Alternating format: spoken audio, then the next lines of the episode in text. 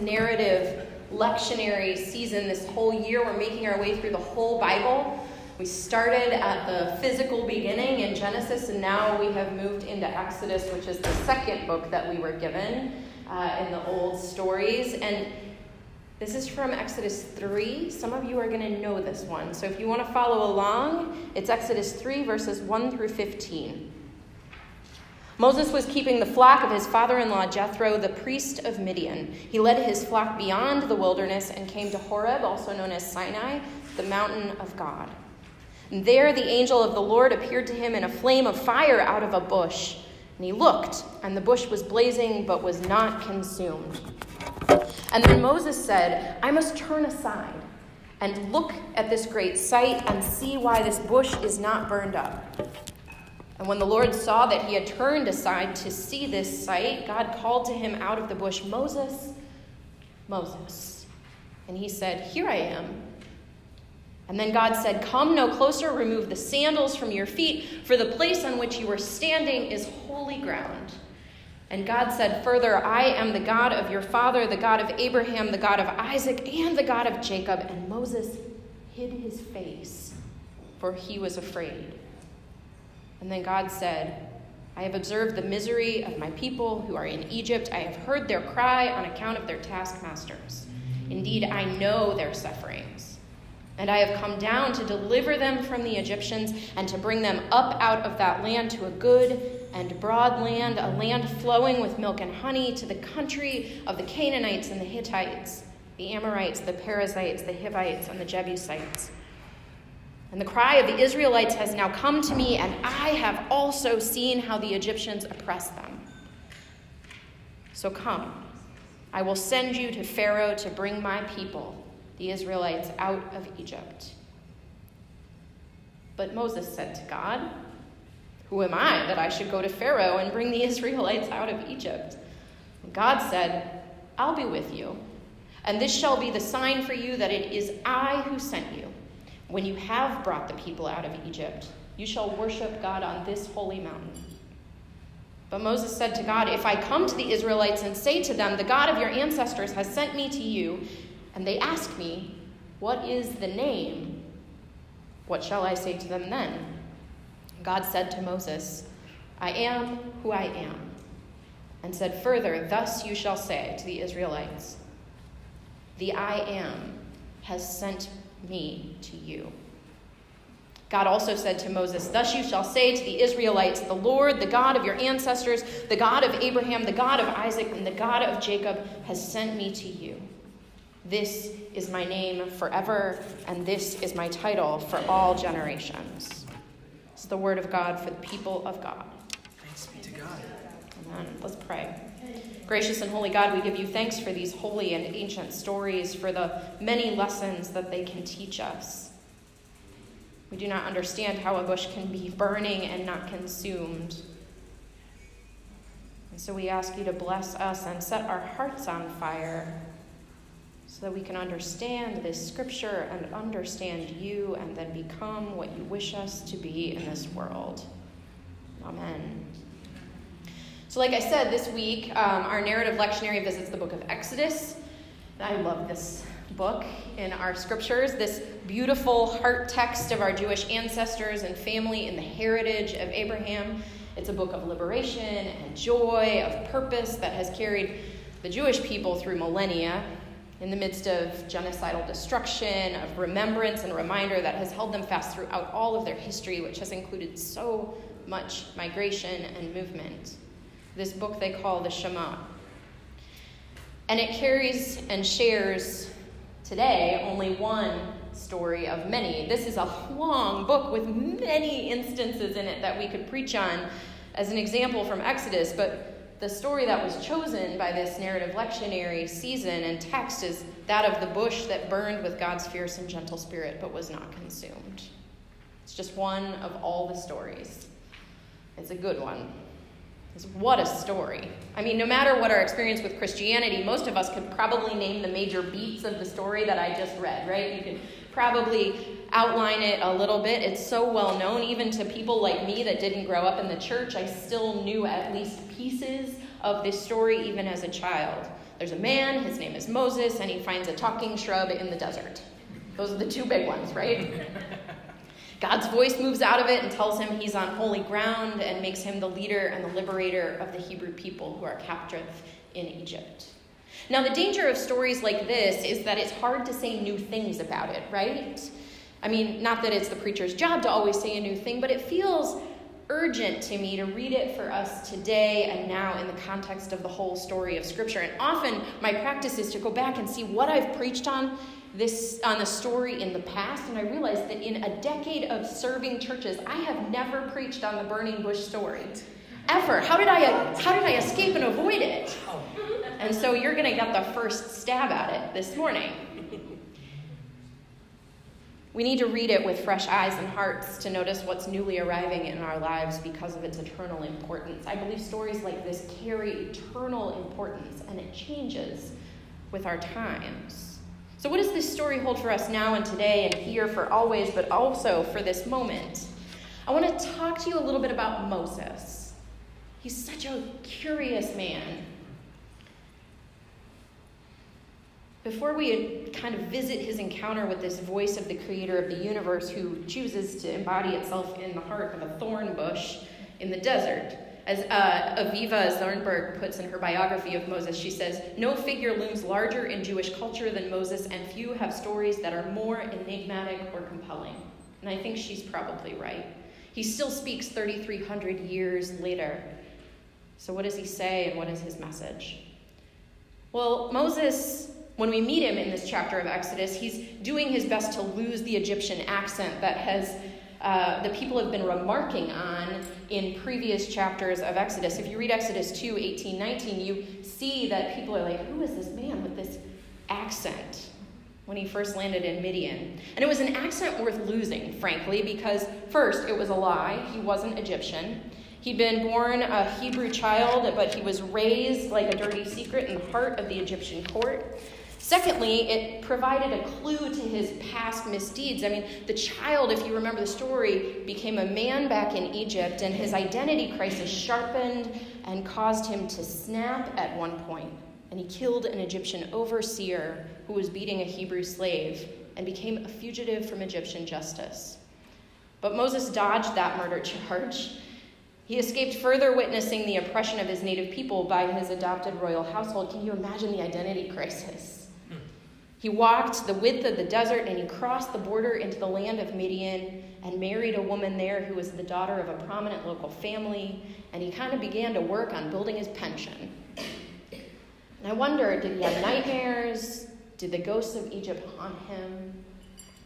There's no evidence of this. We don't have those stories. This Sunday's reading shows Moses following the flocks as he would have done every year, seasonally, a perfectly ordinary Midian shepherd on a perfectly regular day with only the barest trace of an Egyptian accent, everything on track.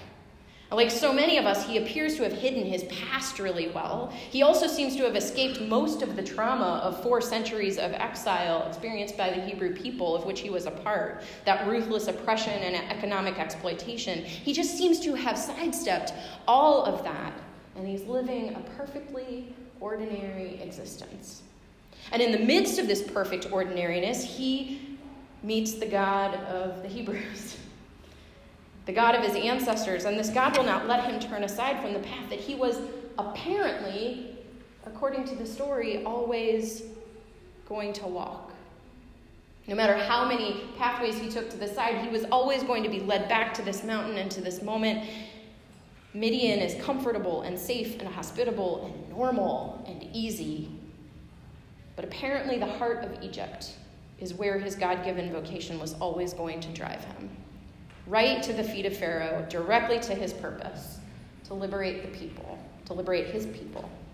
And this mysterious God seems to call him onto holy ground and then discloses what he is supposed to do, what he is made to do lead sheep no longer, lead people. Just as you are with all that you've been, no excuses. I know you already. And he says, Who am I to do that?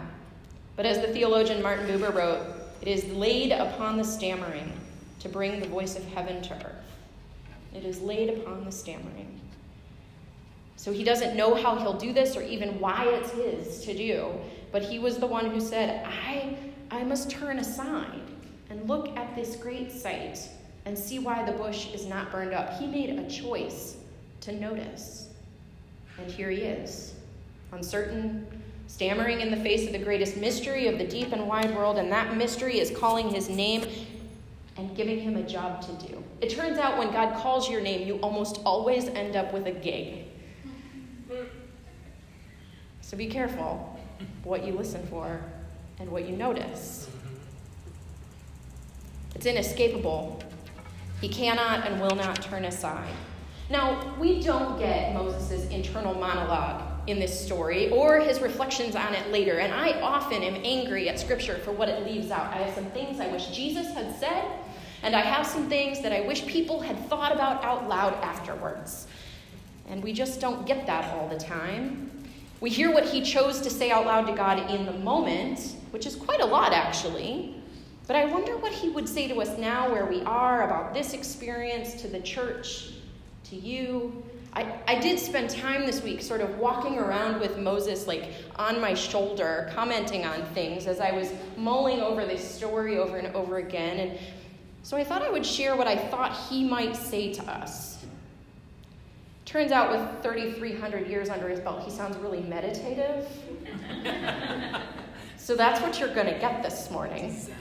It's very Zen Moses, yes, with all that life experience behind him. But it's filtered through God's Spirit, hopefully, and hopefully also your life and my heart. Here's what I thought he might say to us Nothing is for certain, it's all a mystery. Even the words I'm saying now are ideas and hopeful perspectives, comforting ideals that help us walk more sure footed in this great, mysterious journey. There's something, however, I feel is not just a soothing thought, but a truth. Just as it feels good and right to lift our faces to the sun in the midst of the rainy season, it feels good and right to pause and listen to what our hearts are telling us to do now when we live this way, when we turn aside to see what is there for us off the beaten path, I believe we find the real guideposts. I have seen them. To this I can personally attest. I also know that love and attention flow to what we focus on. We shift and soften as we pause and look around, inhale and exhale. We try to find certainty and direction and safety where there is none. How can we quiet our incessant seeking and fleeing? How can we quiet our internal thoughts when we are living in such an uncontrollable, inexplicable reality?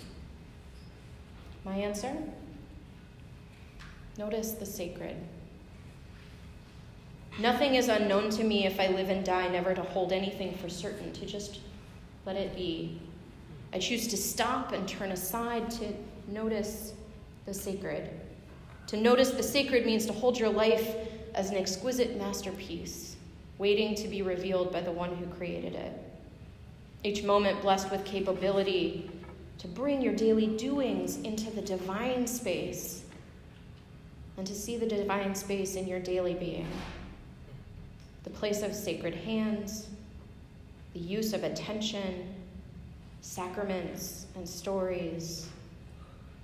These signposts that we've been given have the power to summon powers and enter into the mighty winds of change. In the desert, while going about our work, in the strangest and most ordinary places.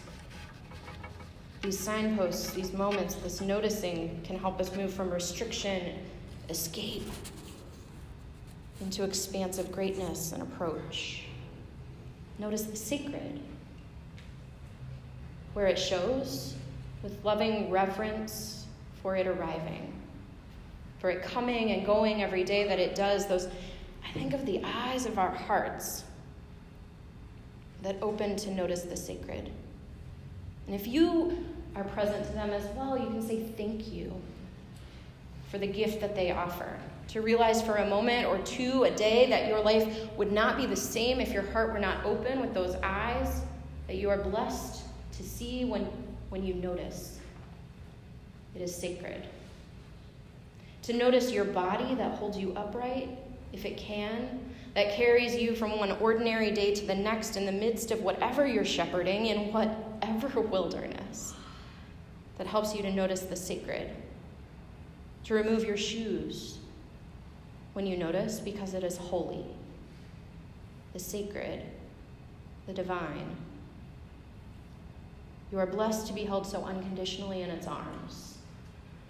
So notice the sacred, those times when it feels impossible to love, when no joy can seem to be found, when you cannot muster one certain care in your world.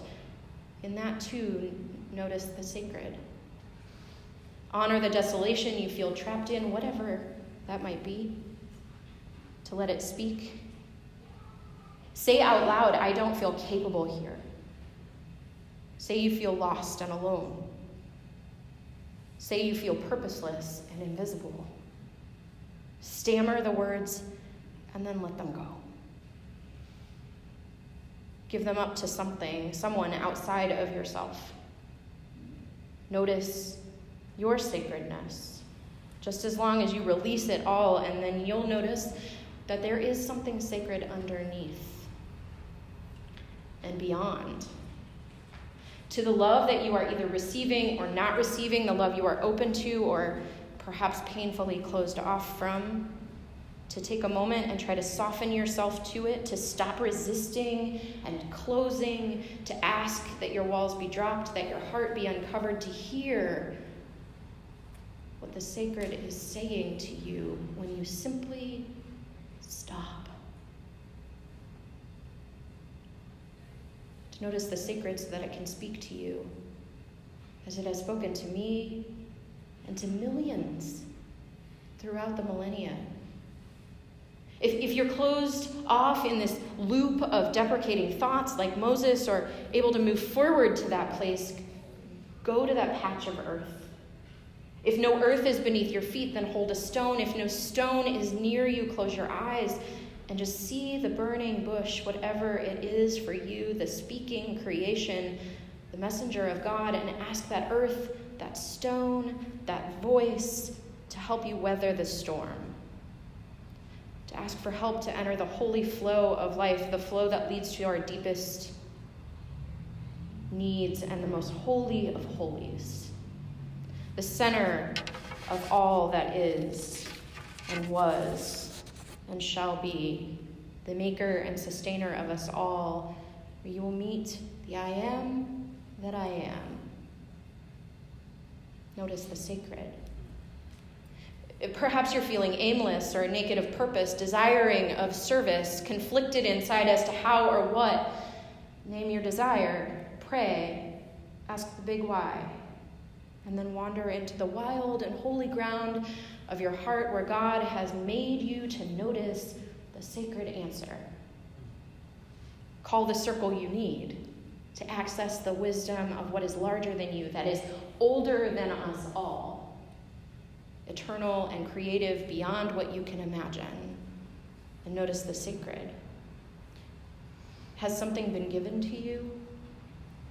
Has something cracked open within you? Has joy brought you tears of relief and awakening, of direction and challenge, of identity and calling? Perhaps you have experienced that, in fact, the gift has arrived.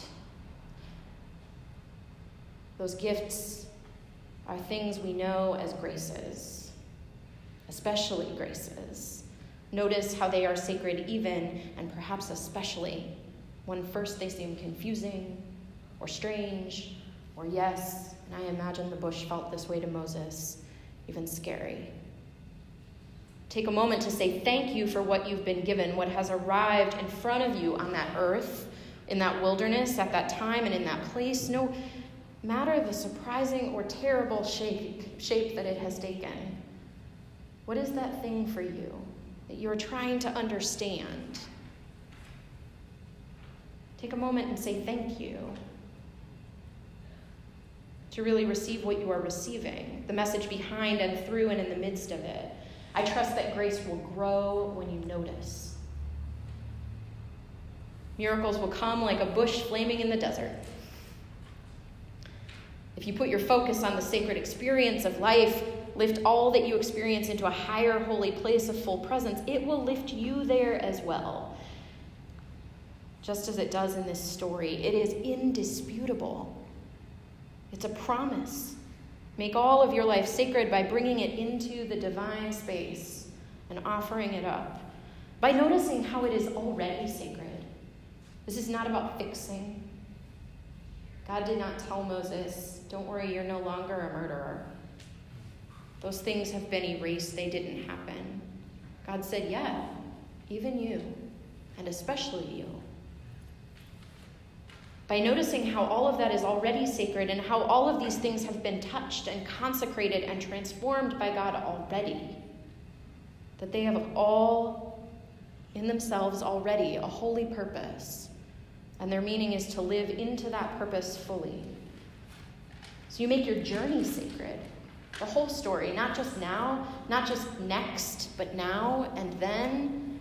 To eliminate your illuminate your daily doings with that flaming bush that is not consumed, and to decide that each offering life hands you holds the opportunity, every single one, to create beauty and justice and compassion and healing and reconciliation, and that it is all learning. To notice the sacred gift of each moment whenever you experience it, and that this mystery unfolds in this way. Because nothing is for certain. We do have to trust. But I also trust that something has been given to you I have so many experiences of having conversations with people who come into this place or who are out in the world and they say, I don't really know what the point is. I don't really know what my point is. And what I often feel with them is that they have not yet seen what they have already been given. They have not yet noticed what is sacred in their lives and in their stories. Something has been given to all of us, and it is a sacred purpose. We each have one. If you believe in anything, let it be joy in that purpose. In your heart, led by the holy from your defined past to your unimaginable future. And this is the power of God throughout Scripture, is to take what seems certain and to do something surprising out of it.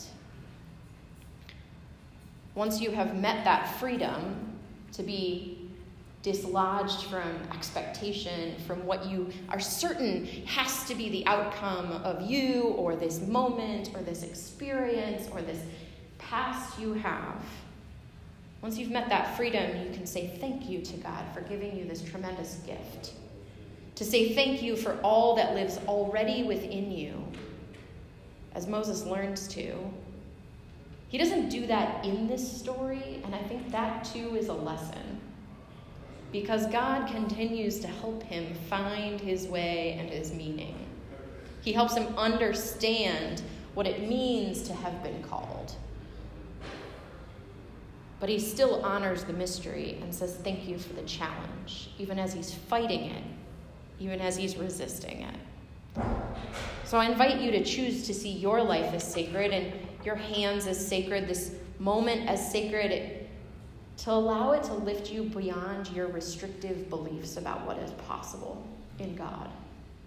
Your limited thinking of what you are capable of, of what God is capable of seeing and doing through you. I, I wonder, and this is a rhetorical question how can we doubt the clear sight of the creator of the greatest and widest universe? beyond our own. How dare we do that? How dare we do that? How can we even imagine that we see what God sees in us and in other people, especially? Allow your heart to notice the sacred, for God sees it all as sacred. Nothing is for certain, but I know it feels right and good to follow God's calling, to follow God's heart, so that it becomes my heart. To lift my face to the bush that burns but is not consumed, that by making my daily doings sacred, I'm focusing my life on what really matters and allowing my life to be formed and molded into the shape of Christ. It feels right and good to surrender that which I cannot control or predict. To pray for help in rising above my fears, reasonable as they may be, justifiable as they may be, because grace is not reasonable, and gifts are not justifiable. Miracles are not predictable or controllable, and if we wish to meet them, we have to let go of all of that. Noticing the sacred allows me to let God be God and to let God be good and to answer the call with integrity. Palms up, feet grounded, hope alive, and fears stayed for a moment. It feels right and good to find magic in the mundane. I have been so convinced this month of the magic that is within all of us because of God's Spirit.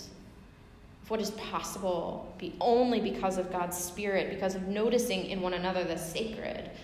Even if I never know for certain, at least my world will be blazing with sacred wonder wherever I turn if I notice that. At least I'll believe that I'm being held and supported, waited on even by the force of the holy. Can you imagine feeling like that all the time?